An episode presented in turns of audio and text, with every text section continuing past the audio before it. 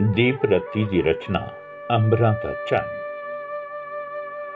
ਕਦੇ ਪੈਦਲ, ਕਦੀ ਚੁੱਕ ਸਾਈਕਲ, ਮੈਂ ਚੰਨ ਵੇਖਣ ਜਾਇਆ ਕਰਦਾ ਸੀ। ਕਦੇ ਪੈਦਲ, ਕਦੀ ਚੁੱਕ ਸਾਈਕਲ, ਮੈਂ ਚੰਨ ਵੇਖਣ ਜਾਇਆ ਕਰਦਾ ਸੀ।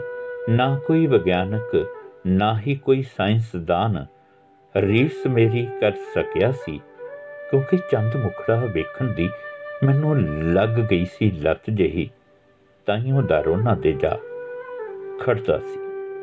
ਕਿਉਂਕਿ ਚੰਦ ਮੁਖੜਾ ਵੇਖਣ ਦੀ ਮੈਨੂੰ ਲੱਗ ਗਈ ਸੀ ਲੱਤ ਜਿਹੀ ਤਾਈਓ ਦਾ ਰੋਣਾ ਤੇ ਜਾ ਖੜਦਾ ਸੀ। ਜ਼ਮਾਨੇ ਦੀ ਬਾਜ ਅੱਖ ਤੋਂ ਬਚ ਕੇ ਤੁਰ ਪੈਣਾ, ਬਹਾਨਾ ਕੱਢ ਕੇ ਹੁਸਨੇ ਦਿਦਾਰੇ ਕਰਨ ਲਈ।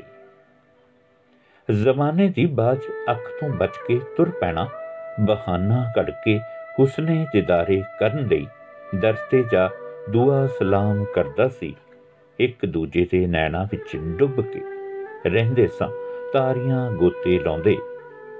ਮਨ ਚੰਦਰਾ ਫਿਰ ਵੀ ਨਾ ਭਰਦਾ ਸੀ। ਤੇ ਇੱਕ ਦੂਜੇ ਦੇ ਨੈਣਾ ਵਿੱਚ ਡੁੱਬ ਕੇ ਰਹਿੰਦੇ ਸਾਂ, ਤਾਰੀਆਂ ਗੋਤੇ ਲਾਉਂਦੇ।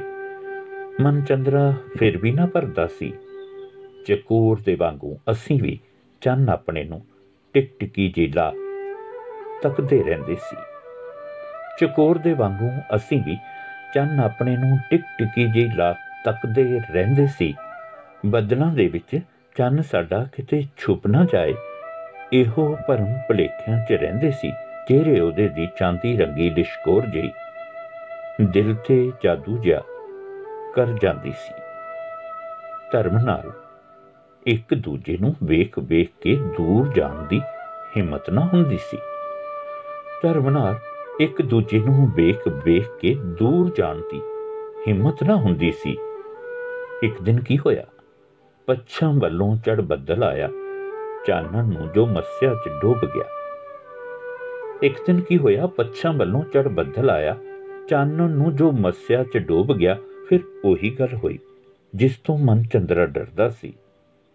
ਫਿਰ ਉਹੀ ਗੱਲ ਹੋਈ ਜਿਸ ਤੋਂ ਮਨ ਚੰਦਰਾ ਡਰਦਾ ਸੀ, ਚੰਨ ਮੇਰੇ ਨੂੰ ਲੈ ਕਲਾਵੇ, ਉਹਨਾਂ ਸਰੇਆਮ ਕਰ ਹਲੋਪ ਲਿਆ। ਚੰਨ ਮੇਰੇ ਨੂੰ ਲੈ ਕਲਾਵੇ ਚ ਉਹਨਾਂ ਸਰੇਆਮ ਕਰ ਅਲੋਪ ਲਿਆ।